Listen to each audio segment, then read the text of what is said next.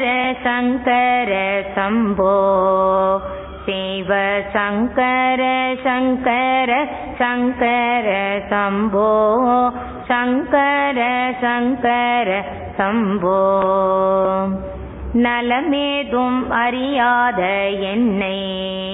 சுத்த நாதாந்த மோனமா நாட்டம் தம் தேசம்.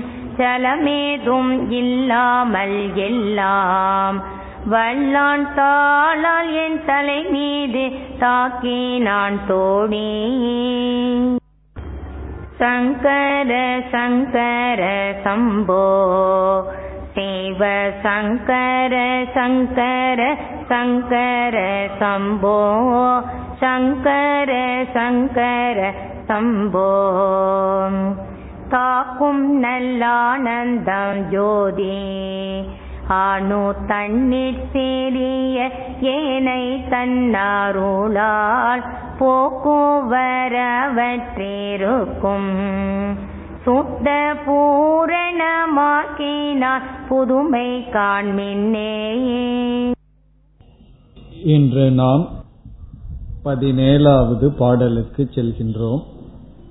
நலம் ஏதும் அறியாத என்னை சுத்த நாதாந்த மோனமாம் நாட்டம் தம் தேசம்.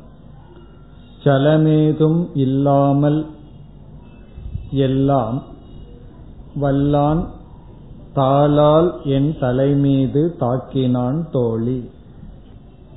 இந்த பாடலும் இதற்கு அடுத்த பாடலும் ஒரு நல்ல படி போல் அமைந்திருக்கின்றது. இப்போ இந்த பாடலில் என்ன கருத்து இருக்கின்றது என்று நாம் பார்க்க வேண்டும். அதற்கு முன் இதனுடைய பொழிப்புரையை பார்க்கலாம். மிக எளிமையானதுதான். நலம் ஏதும் அறியாத என்னை. முதலில் தான் எப்படி இருந்தேன் என்று இவர் குறிப்பிடுகின்றார். இப்படிப்பட்ட எனக்கு என்ன செய்தார் என்னுடைய குருநாதர் அல்லது இறைவன்? தான் இருந்த நிலை நலம் ஏதும் அறியாத என்னை. நலம் எது என்று தெரியாத என்னை எது நல்லது என்று தெரியாத என்னை. இதனுடைய விளக்கத்தை பிறகு பார்ப்போம். அதாவது எனக்கு எது நல்லது எது கெட்டது என்று எனக்கு தெரியாமல் இருந்தது.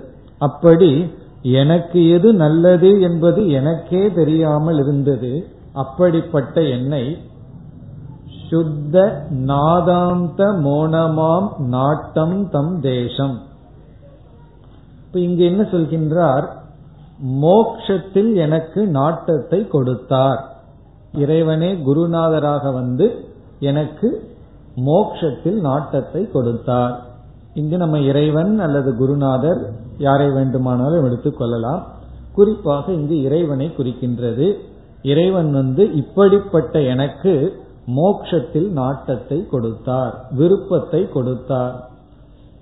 அந்த மோக்ஷத்தை விளக்குகின்றார் நாதாந்த மோனம்.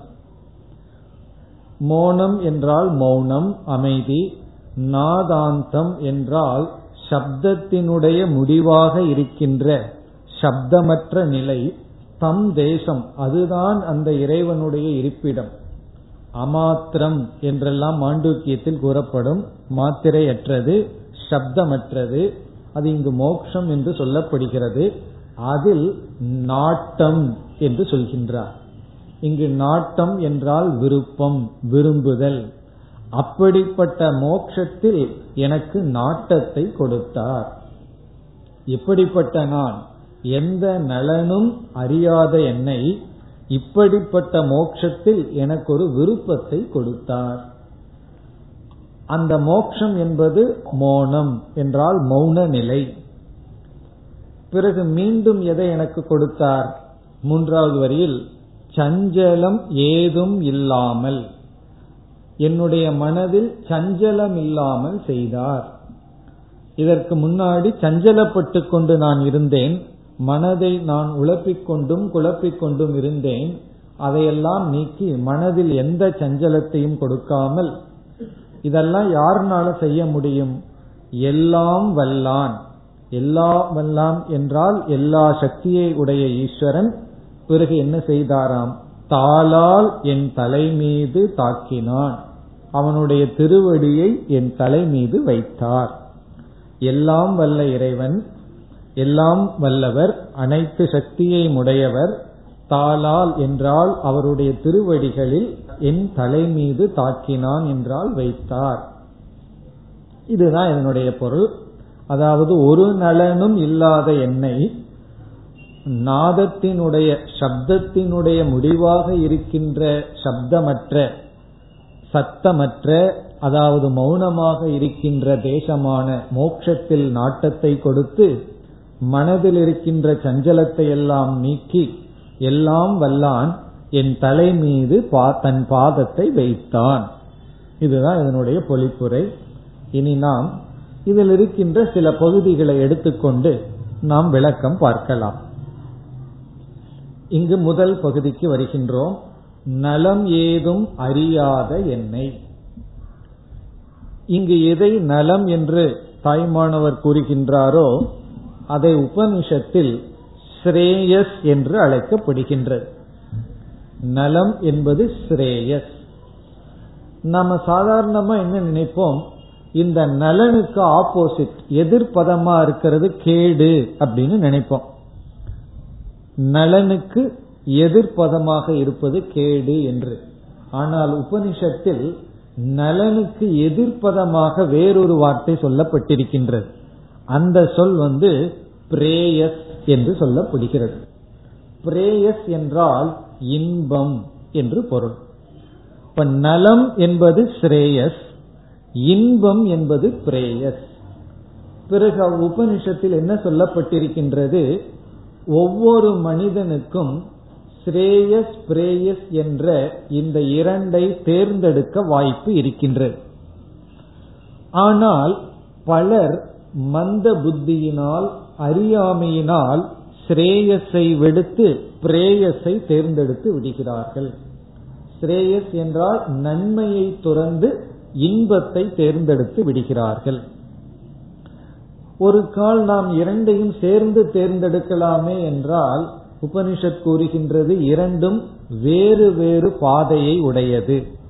ஸ்ரேயஸ் நன்மைங்கிறது ஒரு பாதை இன்பம்ங்கிறது ஒரு பாதை ஏதோ ஒன்றைத்தான் நாம் தேர்ந்தெடுக்க முடியும் என்று ஸ்ரேயஸ் என்பதைத்தான் இங்கு தாயுமானவர் நலம் என்ற வார்த்தையில் சொல்லி இருக்கின்றார் நன்மை இன்பம் இதனுடைய பொருள் என்னவென்றால் நம்முடைய வாழ்க்கையில் ஒவ்வொரு சூழ்நிலையிலும் நமக்கு எது நன்மையோ அதை தேர்ந்தெடுக்கலாம்.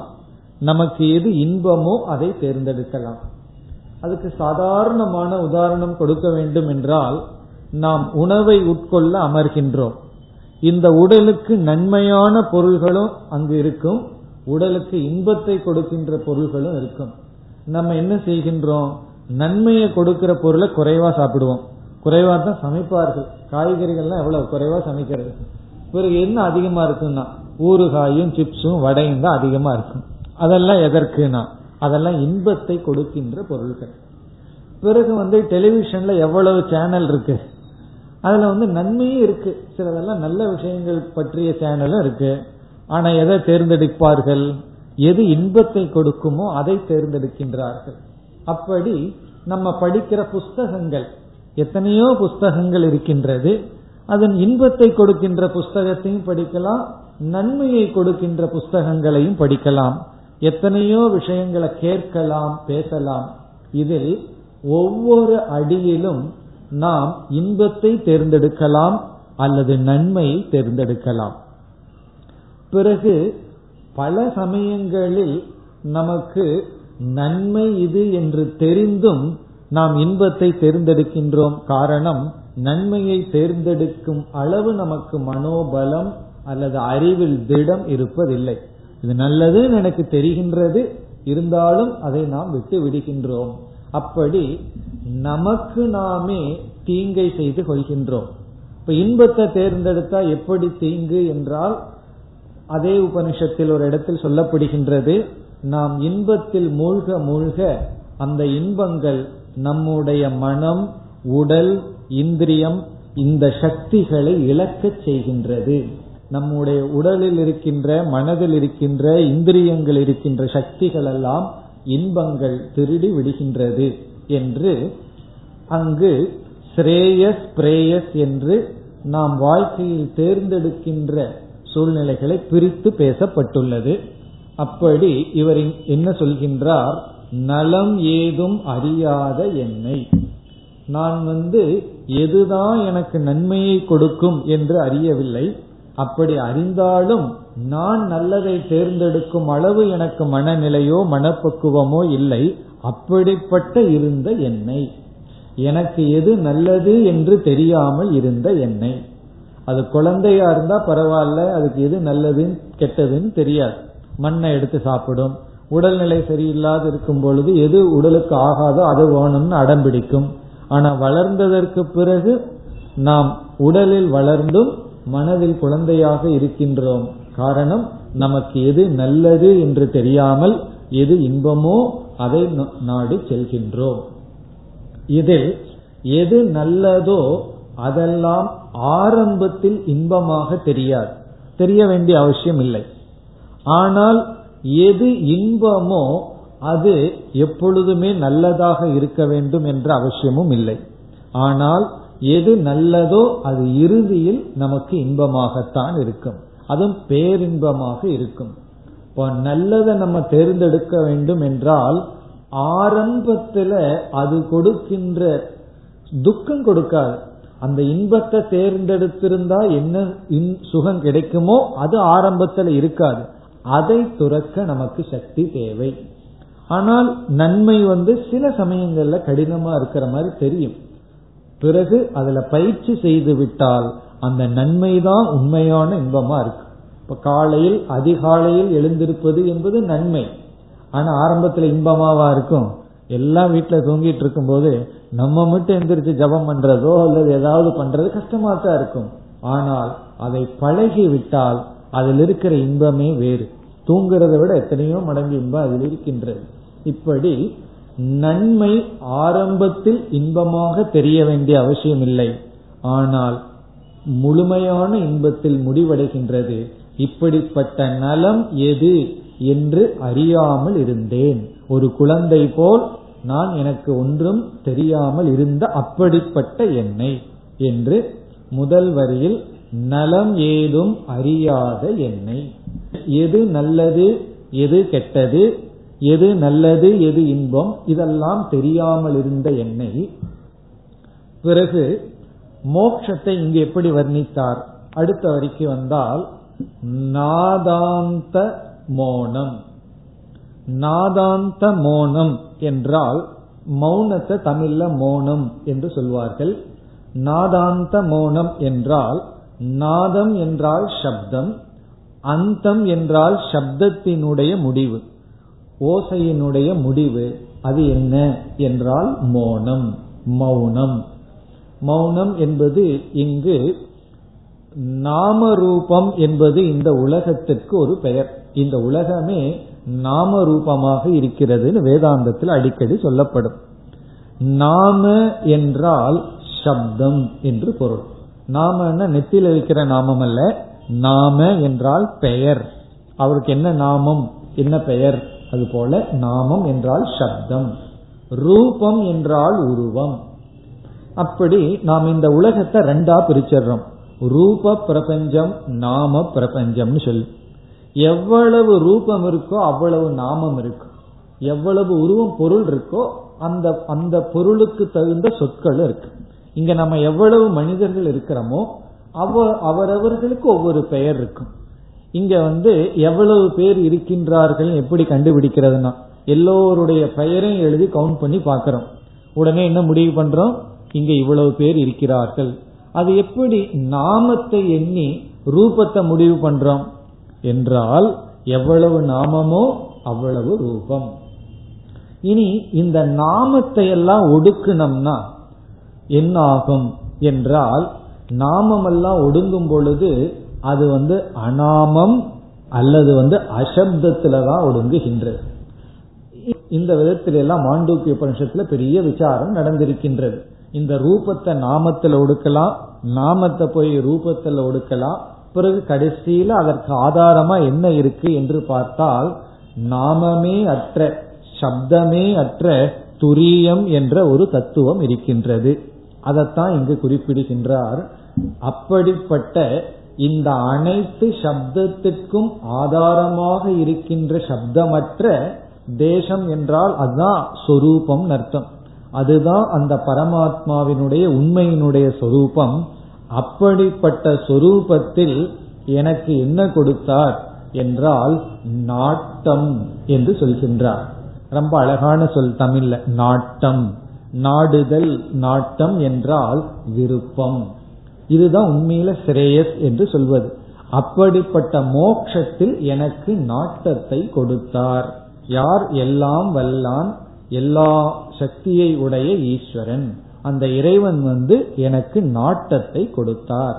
விவேகமே இல்லாத எனக்கு அதனுடைய அறிவை கொடுத்து நாட்டத்தை கொடுத்தார். இந்த நாட்டம் தான் இங்கு நாம வேதாந்த சாஸ்திரத்துல முமுக்ஷுத்துவம் என்று சொல்கின்றோம். முமுக்ஷுத்துவம்ங்கிறதான் தமிழ்ல நாட்டம் நாடுதல் விரும்புதல் தேடுதல் என்றெல்லாம் சொல்லப்படுகின்றது.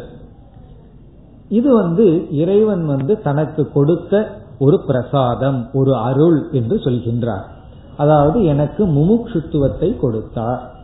முமுக்ஷுத்துவம் என்றால் என்ன என்று பார்த்தால் ஒரு பொருளை வந்து நம்ம அடைய வேண்டும் என்று விரும்புகின்றோம்.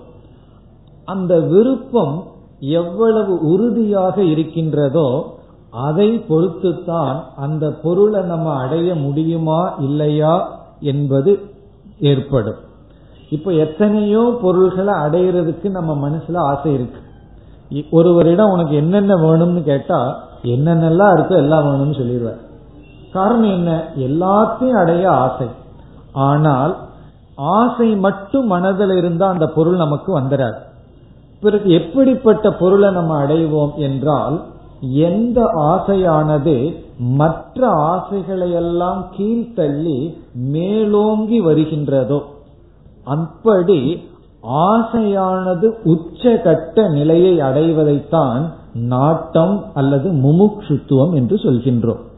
இப்ப இந்த ஒரு ஆசை என்ன செய்கின்றது? மற்ற ஆசைகளையெல்லாம் நிறுத்தி வைத்து மற்ற ஆசைகளையெல்லாம் கீழ்த்தள்ளி அது மேலோங்கி வர வேண்டும். அப்படி ஆசை முழு வளர்ச்சி அடைந்தால் அந்த ஆசை முமுட்சுத்துவம்னு சொல்றோம். எப்படி? சரி இந்த முமுட்சுத்துவத்தில் என்ன பலன் என்றால் அந்த ஆசைதான் கர்மத்தில் நம்மை ஈடுபடுத்தும். மனதில் இருக்கிற ஆசைகள் எல்லாம் நம்ம செயல்ல ஈடுபடுத்தாது. பிறகு எந்த ஆசை செயல்ல ஈடுபடுத்தும் எந்த ஆசை வலுவடைந்ததோ அந்த ஆசை தான் செயல்ல ஈடுபடுத்தும். அப்படி இந்த முமுட்சுத்துவம் கர்மஹேது என்று சாஸ்திரத்தில் சொல்லப்படுகிறது. கர்மஹேது என்றால் பிரயத்தனம் செய்ய முயற்சி செய்ய முமுட்சுத்துவம் தான் காரணம். இப்ப நம்ம இங்க வந்திருக்கோம் அப்படின்னு சொன்னா நமக்குள்ள வேறு ஆசைகள் எத்தனையோ இருந்திருக்கு. இந்த நேரத்துல இதை செய்யலாம் ஆனா சாஸ்திரம் கேட்க வேண்டும். வேதாந்த கருத்துக்களை கேட்க வேண்டும்ங்கிற ஆசை மேலோங்கிய காரணத்தினால் மற்ற ஆசைகளை தள்ளி வச்சுட்டு பிறகு வருகின்ற முயற்சியில் ஈடுபட்டுள்ளோம். அப்படி ஆசையினுடைய ஒரு தன்மை ஆசை வலுவெடுத்து ஆசை உறுதிப்படும் பொழுதுதான் அதை செயலாக மாற்றும் திறன் நமக்கு வருகின்றது. நமக்கு எப்படி ஒரு விதத்துல செயல்படுற திறன் வருகிறது என்றால் அதற்கு தள்ளி விடுவது ஆசைதான். பெட்ரோல் போல. சிலதுக்கெல்லாம் நம்ம செயல்படவே விருப்பமில்லை செயல்படாம இருக்கோம். ஆனா ஆசை இருக்குன்னு சில பேர் சொல்வார்கள்.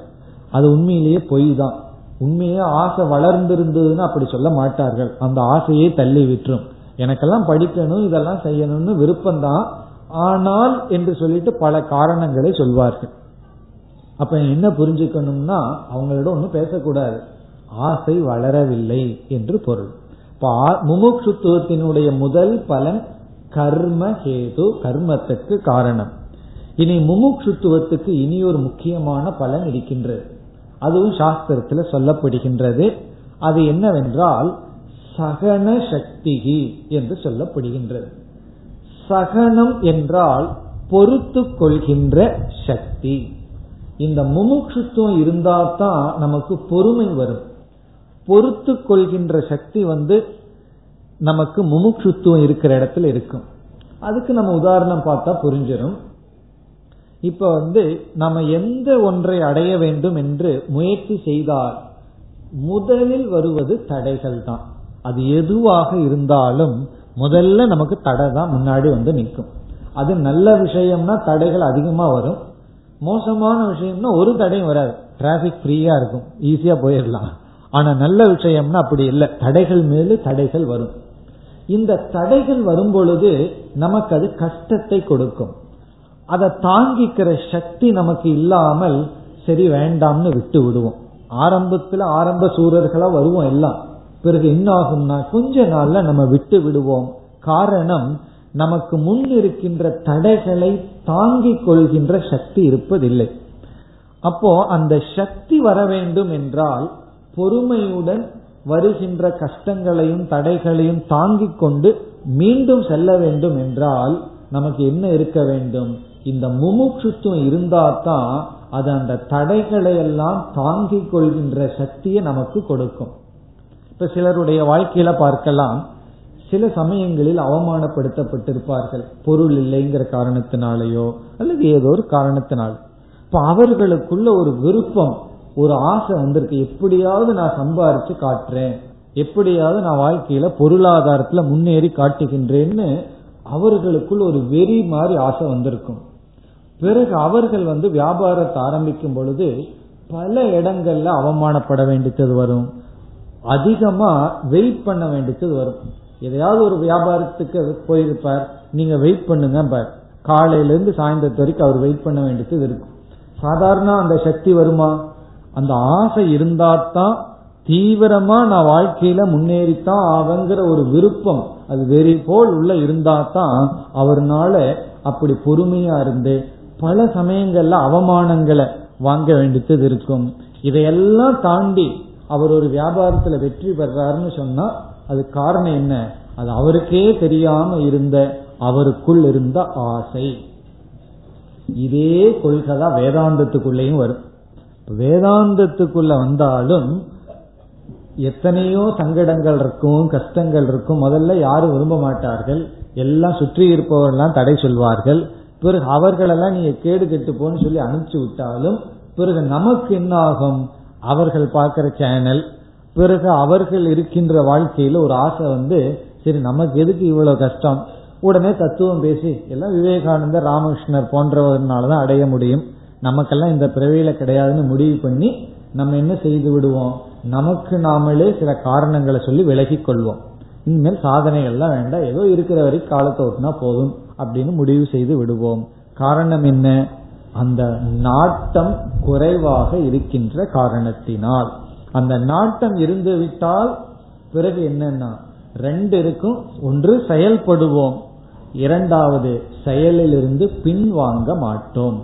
அந்த செயலிலிருந்து பின்வாங்காம இருக்கின்றோம் என்றால் அதற்கு காரணம் நாட்டத்தினுடைய அதிகத்தன்மை. அதைத்தான் முமுட்சுத்துவம் என்று சொல்வது.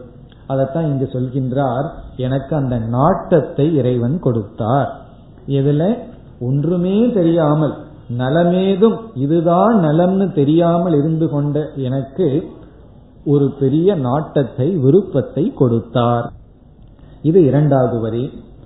இனி மூன்றாவது வரிக்கு வந்தால் சலமேதும் இல்லாமல் சலமேதும் இல்லாமல்ங்கிற இடத்துல மனம்ங்கிற வார்த்தையை சேர்த்திக்கணும். மனச்சஞ்சலம் எதுவும் இல்லாமல். இங்கு வந்து மனம் சஞ்சலப்பட்டு கொண்டு ஒரு நிலைப்படாமல் எனக்கு இருந்து கொண்டு இருந்தது. ஏன்னா எது நலம்னு தெரியாம எது இன்பமோ எது எனக்கு கேடு விளைவிக்குமோ அது பின்னாடி போயிட்டு இருந்தேன் பிறகு வந்து அதை திருத்தி அறிவை கொடுத்து இதைத்தான் நீ நாடணும் என்று அதில் நாட்டத்தை கொடுத்தார். இப்படிப்பட்ட ஒரு நிலையை அடைய வேண்டும்னு சொல்லி கொடுத்தார்.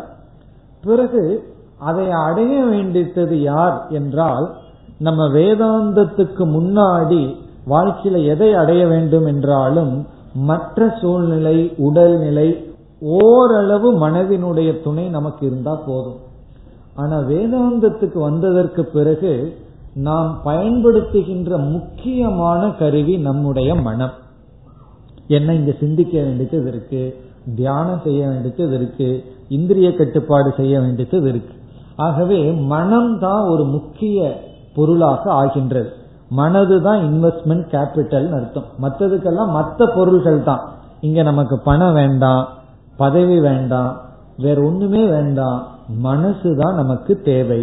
அப்ப இங்க சொல்றார் எனக்கு உகந்த மனதை கொடுத்தார்.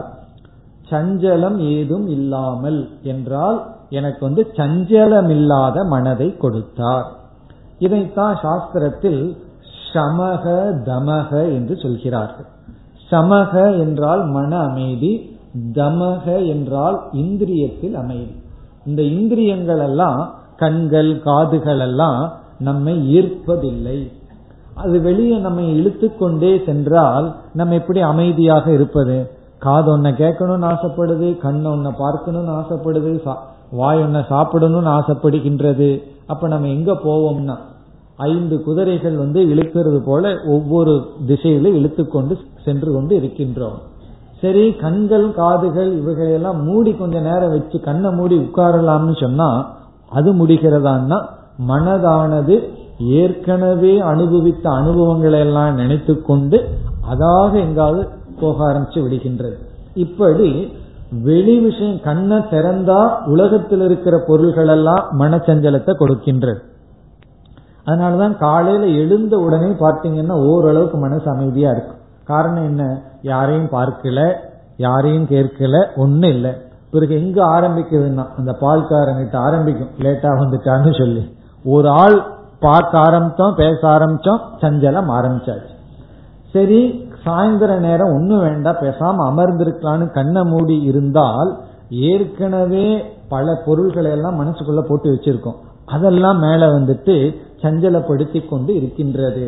இப்படி சம்ஸ்காரங்களும் அனுபவங்களும் மனச்சஞ்சலத்தை கொடுத்து கொண்டு இருக்கின்றன. சம்ஸ்காரம்னா நம்ம பதிவுகள் வாசனைகள் சஞ்சலத்தை கொடுக்கின்றது. பிறகு பார்த்து அப்பொழுது பார்க்கின்ற பொருள்கள் எல்லாம் சஞ்சலத்தை கொடுக்கின்றது. இவர் என்ன சொல்றார்? இறைவன் வந்து எல்லாம் வல்லான்.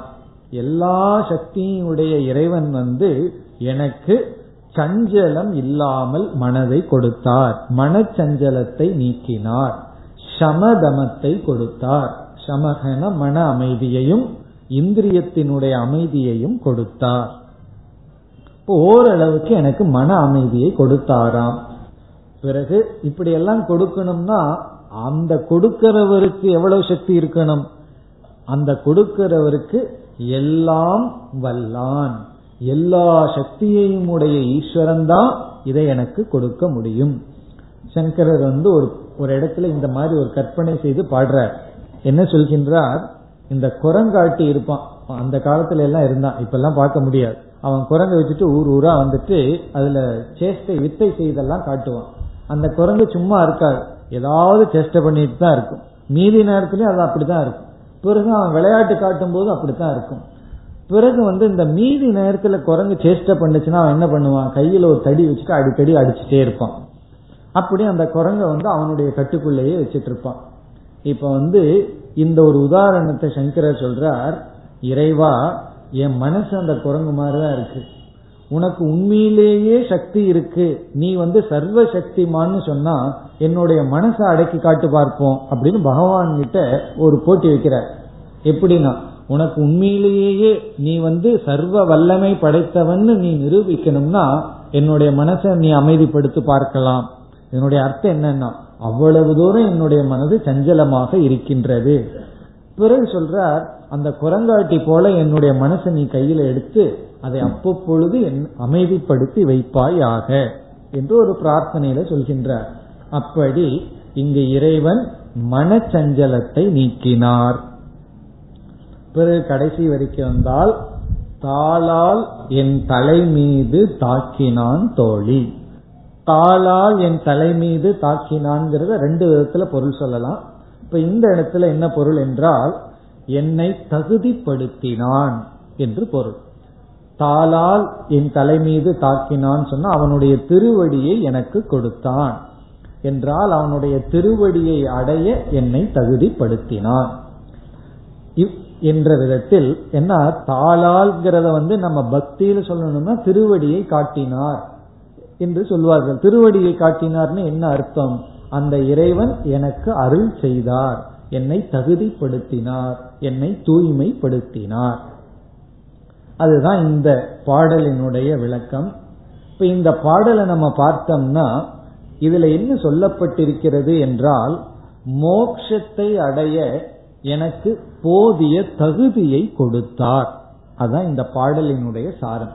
நான் வந்து இதுதான் மோக்ஷங்கிறத காட்டி அந்த மோன நிலைதான் மோக்ஷம் அந்த சும்மா இருத்தல் அந்த அமைதியான சப்தமற்ற ஒரு தத்துவம் தான் மோக்ஷம் அதில் எனக்கு அதை அடைய எனக்கு போதிய தகுதியை கொடுத்தார். அந்த தகுதி என்ன என்றால் எந்த தகுதியும் இல்லாமல் இருந்த எனக்கு. நான் எப்படிப்பட்டவனா இருந்தேன்? ஒரு நலமும் அறியாமல் இருந்தேன். இதுதான் நலம் என்று அறியாமல் இருந்த எனக்கு என்னை தகுதிப்படுத்தினான் என்பது இந்த பாடலினுடைய சாரம். இனி அடுத்த பாடல்ல பார்த்தோம்னா தகுதிப்படுத்திய எனக்கு எதை கொடுத்து என்னை எந்த விதத்தில் ஆக்கினார் என்று சொல்கின்றார். ஆகவே இப்பொழுது பதினெட்டாவது பாடலுக்கு செல்லலாம். அதாவது இவ்விதம் தகுதிப்படுத்தி எனக்கு தகுதியை கொடுத்து பிறகு என்னை என்னவாக மாற்றினார்? இவ்வளவு தகுதியை கொடுத்து கடைசியில எப்படிப்பட்ட நிலையை எனக்கு கொடுத்தார்? என்னவாக என்னை மாற்றினார்? அதை சொல்கின்றார். பதினெட்டாவது பாடல். தாக்கும் நல் ஆனந்த ஜோதி அணு தன்னில் சிறிய எண்ணெய் தன் அருளால் போக்குவரவு அற்று இருக்கும் சுத்த பூரணன் ஆக்கினான் புதுமை கான் மின்னே. இது வந்து தன்னை என்ன செய்தார்? இவ்விதம் என்னை தகுதிப்படுத்தி தன்னை என்ன செய்தார் என்று சொல்கின்றார். இங்கும் நாம் இதனுடைய பொருளை பார்த்துவிட்டு இதில் இருக்கின்ற சில சொற்களை எடுத்து பிறகு விளக்கம் பார்க்கலாம். தாக்கும் நல் ஆனந்த ஜோதி. இங்கு தாக்கும் என்ற சொல்லுக்கு உணர தகுந்த என்று பொருள்.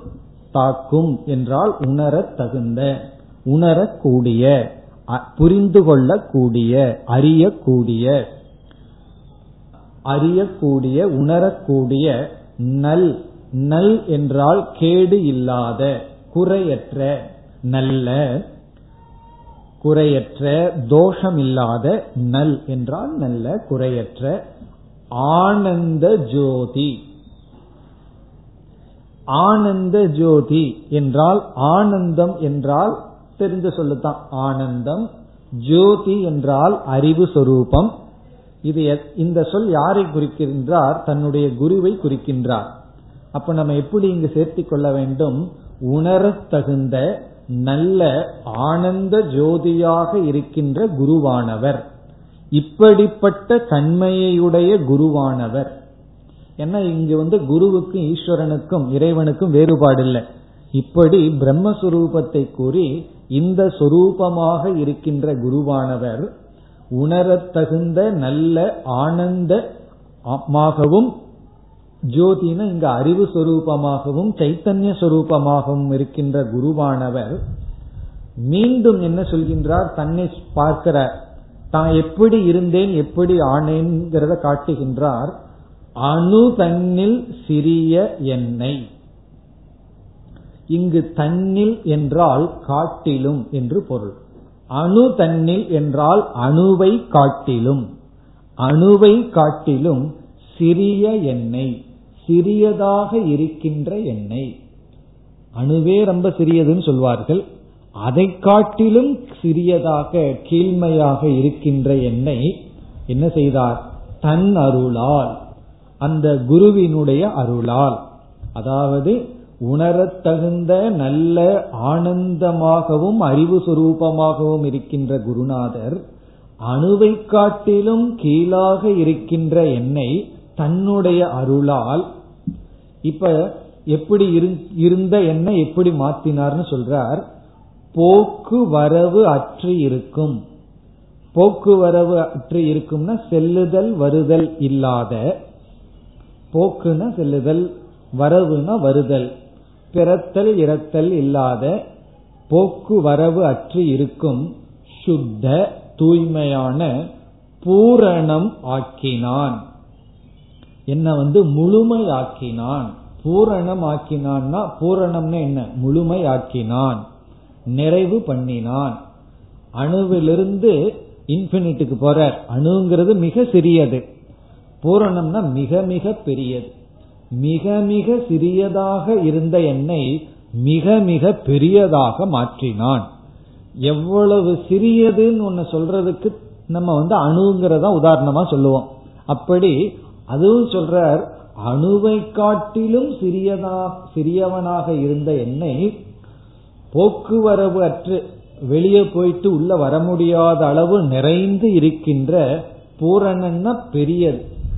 உள்ளதுக்குள்ளேயே பெரியதுன்னு சொல்றதுக்கு நமக்கு சமஸ்கிருதத்துல வார்த்தை பூரணம். பூரணம்னா இன்பினிட் அர்த்தம். மேக்சிமம் அதிகப்படியான பெரியத பூரணம் அதிகப்படியான சிறியத அணுன்னு சொல்லுவோம். இப்படி அணுவாக இருந்த என்னை பூரணனாக மாற்றினான். பிறகு கடைசியில் சொல்றார் புதுமை காண்மின்னே. புதுமை காண்மின்னேன்னா இது பெரிய விசித்திரமாக இருக்கின்றதல்லவா? ஆச்சரியமாக இருக்கிறதல்லவான்னு சொல்ற புதுமை என்றால் ஆச்சரியம். புதுமை காண் மின்னே இந்த மின்னேங்கிறது அசைச்சொல்னு சொல்றது. இதற்கு ஒரு அர்த்தம் இல்லை ஒரு ஆச்சரியத்தை வெளிப்படுத்துவது. இது பெரிய ஆச்சரியமா இருக்கிறது அல்லவா நம்ம ஸ்வரத்துல வெளிப்படுத்துவோம். ஸ்வரம்னா சொல்ற விதத்துல ரொம்ப ஆச்சரியமா இருக்கு. அதிசயமாக இருக்கிறதுன்னு சொல்லுவோம். அது சொல்லும் பொழுது அந்த சொல்லிலேயே அதிசயம் அந்த துனியிலே அதிசயம் இருக்கும். அப்படி காட்டுவதுதான் மின்னே. புதுமை காண்மின்னேன்னா இது பெரிய ஆச்சரியமாக இருக்கிறது அல்லவா எப்படின்னா சிறியதை காட்டிலும் சிறியனாக இருந்த என்னை பெரியதை காட்டிலும் பெரியதாக மாற்றி விட்டார் இதுதான் அதாவது என்னை தகுதிப்படுத்தி இவ்விதத்தில் என்னை மாற்றி விட்டார் அதுதான் இந்த பாடலினுடைய பொருள். தாக்கும் நல் ஆனந்த ஜோதியான குருவானவர் அணுதன்னில் சிறிய என்னை தன் அருளால் போக்குவரவற்று இருக்கும் போக்குவரவெல்லாம் இல்லாத சுத்த பூரணம் ஆக்கினான் புதுமை காண்பின்னே. இது பெரிய ஆச்சரியமாக இருக்கிறது அல்லவா? இனி நாம் இதிலிருந்து சில விளக்கத்திற்கு செல்லலாம். இதில் தாக்கும் நல் ஆனந்த ஜோதி. இந்த பகுதியில் என்ன செய்கின்றார்? குருவினுடைய லட்சணமும் பரபிரம்மத்தினுடைய லட்சணமும் ஒன்றாக கூறுகின்றார். இதெல்லாம் சமஸ்கிருதத்தில் இருக்கின்ற நூல்களிலும் இந்த ஒரு வழக்கம் இருக்கும். குருவையே பரபிரம்மமாக வர்ணித்தல். அப்படி வர்ணிக்கும் பொழுது அந்த பரமாத்மாவினுடைய சொரூப லட்சணத்தையும் கூறுகின்றார். சில பாடல்கள்லேயே அப்படி அமைந்து வரும். அதாவது பாடல் என்றால் சாந்தி பாடத்திலேயே அந்த மாதிரி எல்லாம் அமைத்து வருவது ஒரு வழக்கம். அந்த குருவை வர்ணிக்கும் பொழுதே ஈஸ்வரனை வர்ணிக்கும் பொழுதே அவருடைய தன்மையையும் வர்ணித்து விடுவது. இதுதான் அவருடைய தன்மை.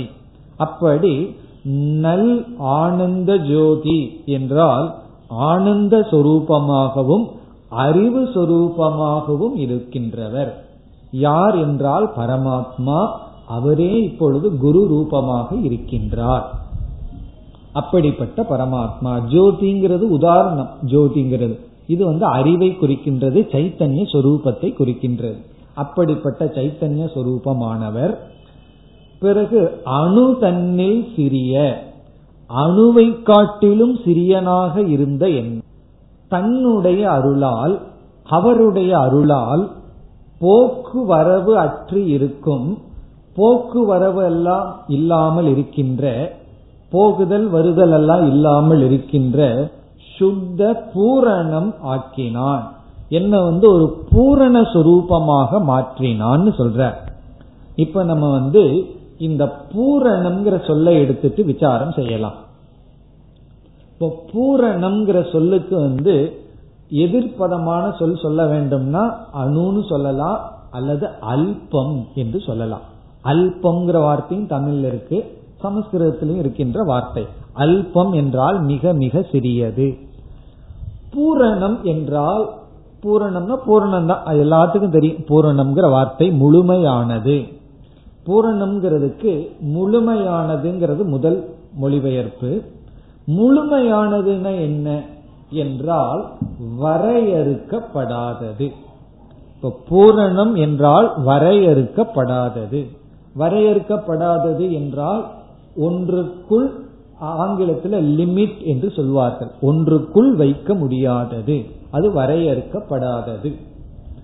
இது நம்ம இந்த சொல்லினுடைய அர்த்தத்தை நம்ம எப்படி புரிந்து கொள்ள வேண்டும் என்றால் ஒரு பொருள் வந்து நம்ம பார்த்து அனுபவிக்கின்ற பொருள்கள் எல்லாம் வரையறுக்கப்பட்ட பொருளாகவே இருக்கின்றது. வரையறுக்கப்படுதல் என்றால் மூன்று தத்துவங்களினால் ஒரு பொருள் வந்து வரையறுக்கப்படும். அது வந்து லிமிட் ஆகும் அதற்குள்ள சுருங்கி வரும். எந்த ஒரு பொருளும் மூன்று தத்துவத்துல வரையறுக்கப்படும். ஒவ்வொன்றாக பார்த்தால் முதல்ல காலத்தினால் வரையறுக்கப்படுவது. இந்த வரையறுக்கப்படுதல்ங்கிறத சமஸ்கிருதத்துல பரிச்சேதம் என்று சொல்வார்கள். கால பரிச்சேதம் என்றால் ஒரு பொருள் காலத்தினால் வரையறுக்கப்படும். உதாரணமா நம்ம உடம்பையே எடுத்துக்குவோமே. இந்த உடம்புக்கு வந்து காலம் என்று ஒன்று இருக்கிறது. இவ்வளவு வருடம்தான் அது வந்து உயிரோட இருக்கு. இவ்வளவு வருடம்தான் அது ஆரோக்கியத்தோட இருக்கு. நம்ம வந்து எண்பது வயதுல டாக்டர் கிட்ட போய் காலில் எல்லாம் முட்டி வலிக்குதே தேஞ்சு போச்சுன்னு சொன்னா என்ன சொல்லுவார்? மருந்தெல்லாம் கிடையாது வயசாயிடுது அப்படித்தான் சொல்லுவார். இல்லையேன்னு சொன்னா அது அவ்வளவுதான் ஒரு மனித சரீரத்துக்கு இவ்வளவு காலம்தான் இருக்கு. வேற மிருகங்கள் இருக்கு. ஒவ்வொரு மிருகத்துக்கும் ஆயுள் காலத்தை நம்ம சொல்லுவோம். மனுஷனுக்கு நூத்தி இருபதுன்னு சொல்கிறார்கள். யார் அறுபது எழுபதுக்கு மேல ஒழுங்கா தாண்டது கிடையாது. ஆனா நூத்தி இருபதுன்னு சொல்றோம். எவ்வளவுதான் சாப்பிட்டு இப்படித்தான் இருந்தாலும் மீறினா நூறு. போறது பெரிய விஷயம். அப்படியே போனாலும் எழுபதுக்கு மேல அந்த பெட்ல இருந்து வெளியே எந்திரிக்காத நிலையில தான் இருப்போம்.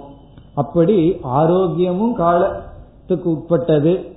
வாழ்க்கையும் காலத்துக்கு உட்பட்டது.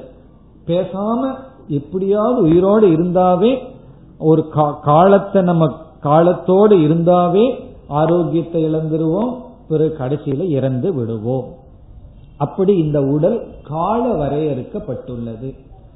இனி இரண்டாவது லிமிடேஷன் இரண்டாவது வரையறுக்கப்படுவது தேசம். தேசம்னா இடம். ஒரு இடத்துல வரையறுக்கப்பட்டு இருக்கின்றது நம்ம வந்து இந்த இடத்துல இருக்கோம்னா வேற இடத்துல இல்லை.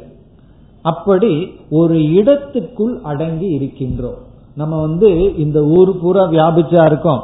ஒரு பாயில் உட்கார்ந்தாலும் கூட ஒரு ஓரத்துல தான் உட்கார்ந்துருக்கோம்.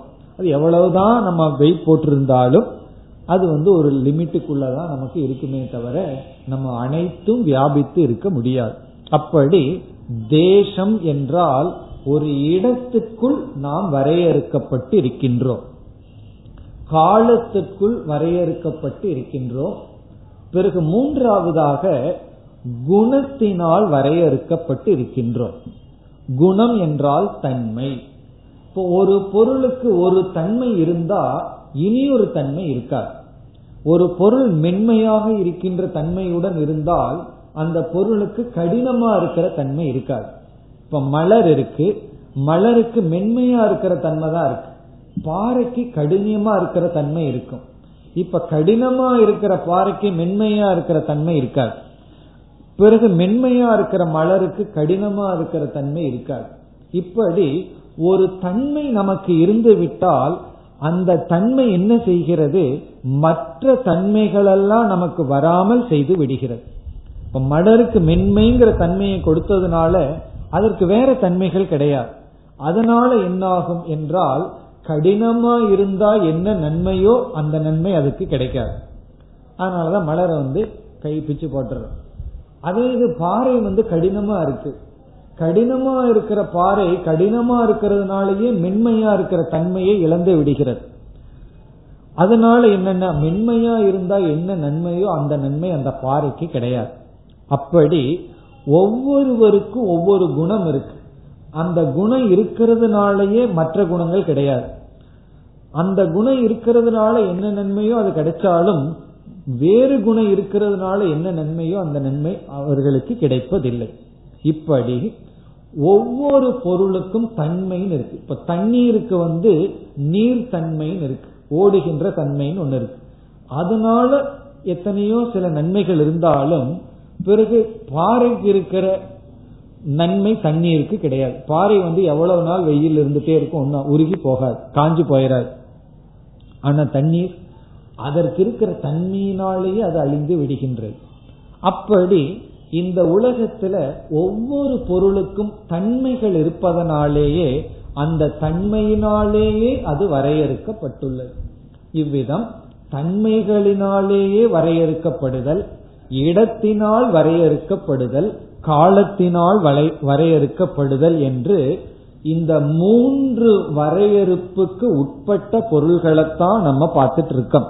அது நம்ம உடலாகட்டும் இந்த அகண்ட பிரபஞ்சம் ஆகட்டும் இந்த ரெண்டு ஆனாலும் சரி அனைத்து படைப்பும் இந்த வரையறுக்கு உட்பட்டு இருக்கின்றது இனி பூரணம்னு சொன்ன என்ன அர்த்தம்? இது வேதாந்த பகுதி. அதனாலதான் கொஞ்சம் கடினமா இருக்கிற மாதிரி தெரியும். பூரணம்னு சொன்னா இந்த மூன்று விதமான வரையறுப்பும் இல்லாதது. அப்படின்னு சொன்னா என்ன அர்த்தம்? அது காலத்தினால் வரையறுக்கப்படாதது.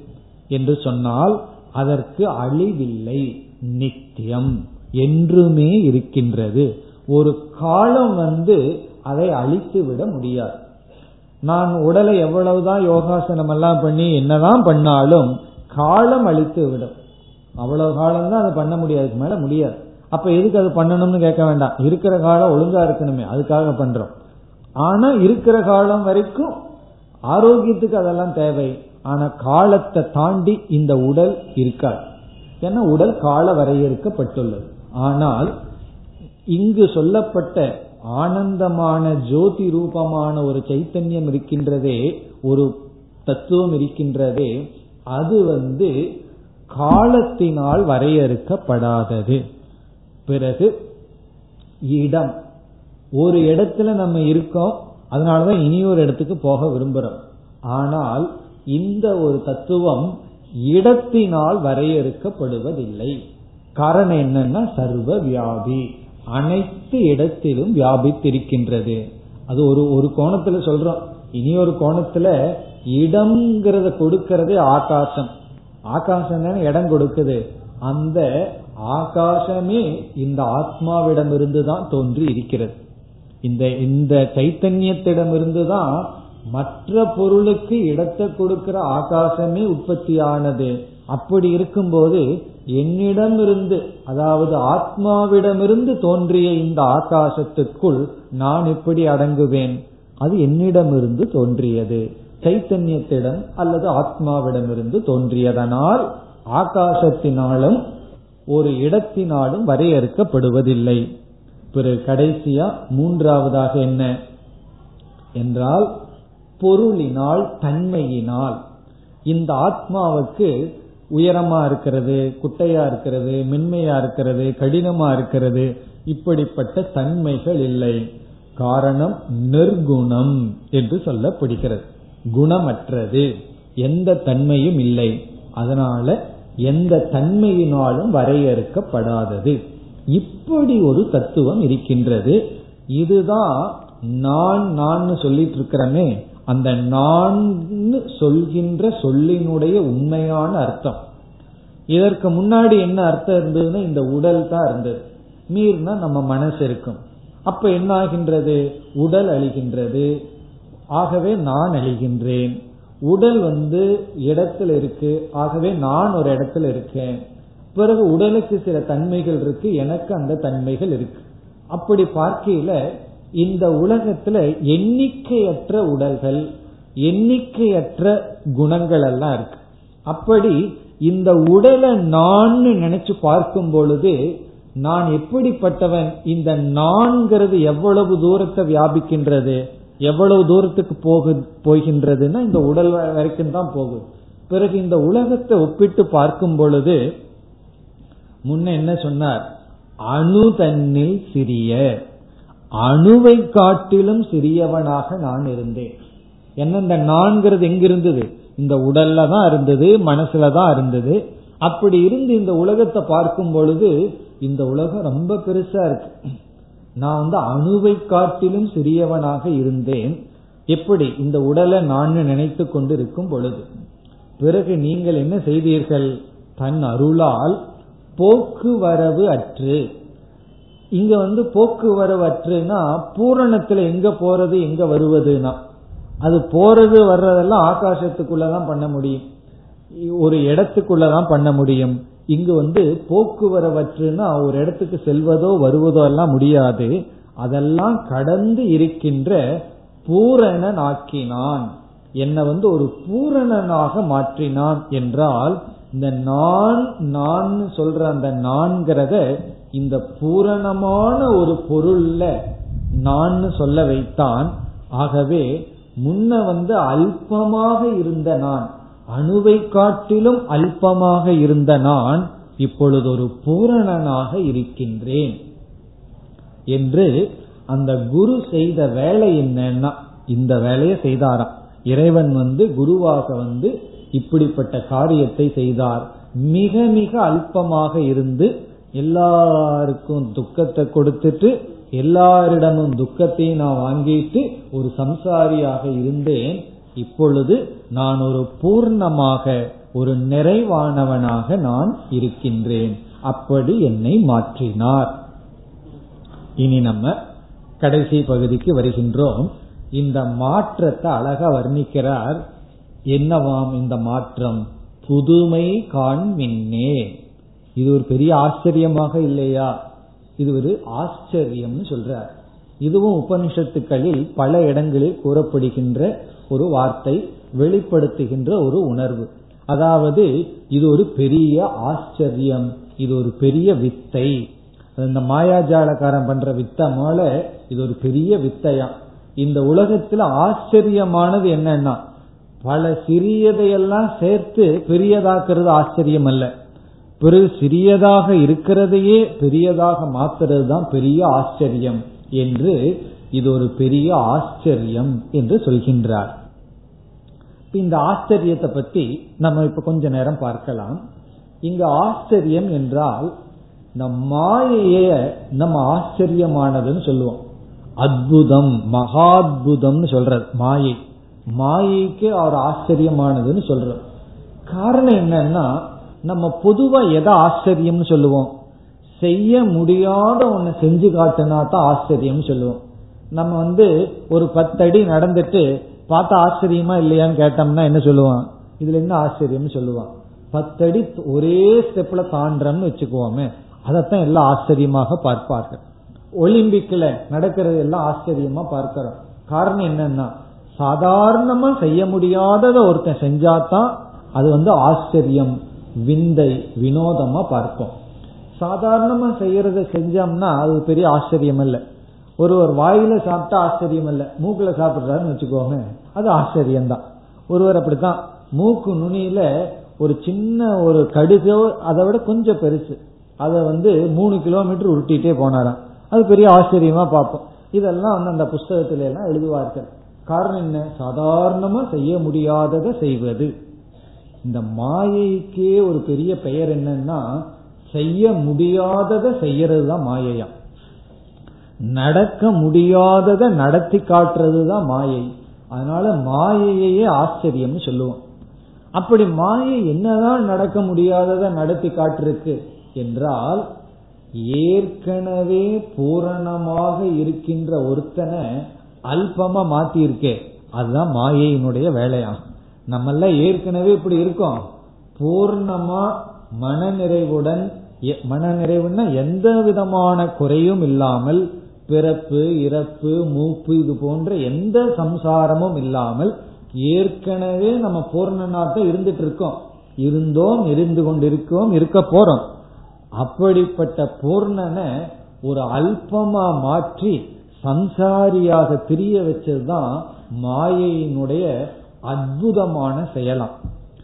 அப்படி திரிய வைக்கும் பொழுது பூரணமாக இருக்கின்ற நம்மைய தற்காலிகமா அபூர்ணனா மாத்திருக்கான்னு கிடையாதான். இந்த மாயையினுடைய ஆச்சரியம் என்னன்னா நம்ம பூர்ணனாகவே வச்சுட்டு அபூர்ணனாக ஒரு பிரமை ஒரு தோற்றத்தை கொடுத்திருக்கின்றது. நம்ம அபூர்ணன் சொல்லும் பொழுதே பூர்ணனாகத்தான் இருக்கும். நம்ம வந்து சம்சாரியாக இருக்கும் பொழுதே சம்சாரமற்றவனாகத்தான் இருந்து கொண்டு இருக்கின்றோம். அப்படி இந்த மாயை எதன் துணை கொண்டு இப்படி செய்தது? மாயை வந்து பூர்ணமா இருக்கிற நம்மைய நிறைவோடு இருக்கின்ற நம்மை. ஒரு குறையும் இல்லாமல் குறையொன்றும் இல்லை எல்லாம் பாடுகிறார்கள் அல்லவா? அப்படி ஒரு குறையும் இல்லாமல் நம்ம இருக்கின்ற நம்மைய எல்லா குறையையும் கொடுத்ததுக்கு மாயை பயன்படுத்திய உபாயம் அஜானம் என்று சொல்கின்றோம். இந்த மாயை கிட்ட ஒரு பெரிய சக்தி என்னன்னா அறியாமை. இந்த அறியாமைங்கிற ஒன்றை கையில மாயை வச்சுட்டு என்ன செய்துடுதான்? பிரம்மத்தை நமக்கு தெரிய ஓட்டாம பண்ணி பிறகு இந்த பிரம்மத்து மீது பிரம்மம் இல்லாத இந்த உடலை எல்லாம் வச்சு பூர்ணமாக இருக்கின்ற நம்ம இருந்த நம்மை இருந்து கொண்டிருக்கின்ற நம்மை என்ன செய்து விட்டது? அல்பமாக மாற்றி விட்டது. இது அதனால உண்மையிலேயே அற்புதமானது யாருன்னா மாயை தான் அற்புதமான வேலையெல்லாம் செய்து விட்டது. பெரிய வேலையை செய்து விட்டது. இப்போ மாயை வந்து பெரிய வேலை செய்து விட்டதுன்னா இந்த இடத்துல என்ன சொல்றார்? என்னுடைய குருவானவர் மாயையை விட பெரிய ஆள்னு சொல்றார். மாயாவி மாயைக்கும் பெரிய வேலை பண்ணி விட்டார்னு சொல்றார். இப்ப மாயை ஒரு வேலையை செய்ததுன்னு சொன்னா குரு என்ன செய்தார்னா மாயை என்ன செய்ததோ அதே வேலையை என்னுடைய குரு வந்து திருப்பி செய்து விட்டார் அப்படின்னு சொல்றார். என்னன்னா அல்பமாக இருக்கின்ற என்னை பூர்ணமாக மாற்றி விட்டார் இது என்ன செய்த யார் செய்த வேலைனா? இது குரு செய்த வேலை. மாயை என்ன செய்ததுன்னு குரு கண்டுபிடிச்சு அவர் என்ன பண்ணார்? மாயை செய்வதற்கு வினோதமாக விருத்தமாக செய்து விட்டார். இது ஆச்சரியத்திலும் ஆச்சரியம். ஏற்கனவே மாயை வந்து ஆச்சரியமானது ஒன்ன பண்ணுச்சு. குரு வந்து அதற்கு மேல ஆச்சரியத்தை செய்தார். அதை சொல்லுவார்கள். நீ யாருன்னு ஒருத்தங்கிட்ட கேட்டானா? நான் ஊரை முழுங்கின்னு சொன்னானா? இந்த ஊரையே முழுங்குவேன்னு சொன்னானா? பிறகு சொல்லிட்டு கேட்டானா நீ யாருன்னு சொல்லி. அவன் சொன்னானா நான் உன்ன முழுங்கின்னு சொன்னானா. நான் உன்னையே முழுங்கிடுவேன்னு சொன்னானா. அதே போல மாயை வந்து நம்மைய விழுங்குச்சு. பிறகு வந்து நாம மாயையை விழுங்கி விடுகின்றோம். அப்படி இந்த புதுமை காண்மின்னேன்னு சொன்னா இந்த குரு என்ன செய்தார்? மாயை என்ன ஆச்சரியம் பண்ணுச்சோ அதுக்கு மேல ஒரு ஆச்சரியத்தை செய்து விட்டார்.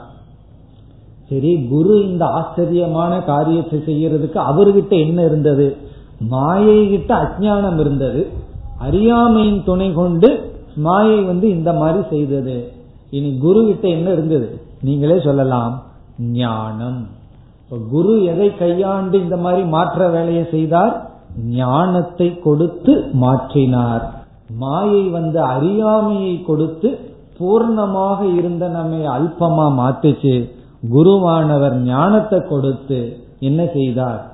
இந்த அல்பமாக தெரிந்து கொண்டிருக்கின்ற என்னை பூரணமாக மாற்றினார். அப்படி அவர் ஞானத்தை கொடுத்து மாற்றணும்னா ஞானம் எனக்குள்ள போகணும் இல்லையா? அப்படி சும்மா போயிருமா? அப்ப முதல்ல என்ன செய்தார்? ஞானத்துக்கான தகுதியை கொடுத்தார். அது பதினேழாவது பாடல். பதினேழாவது பாடல்ல என்ன ஞானத்துக்கான தகுதியை கொடுத்து இங்க பதினெட்டாவது பாடல்ல அந்த ஞானத்தை கொடுத்து என்ன செய்தார்னா என்னை பூரணம் ஆக்கினார் என்னை நிறைவு செய்தார் என்பதுடன் இந்த இரண்டு பாடல்கள் முடிவடைகின்றது. அடுத்த பாடலை நாம் அடுத்த வகுப்பில் பார்ப்போம்.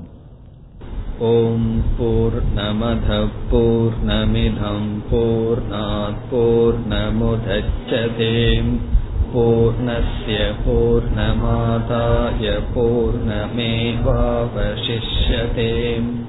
ॐ शान्ति शान्ति शान्तिः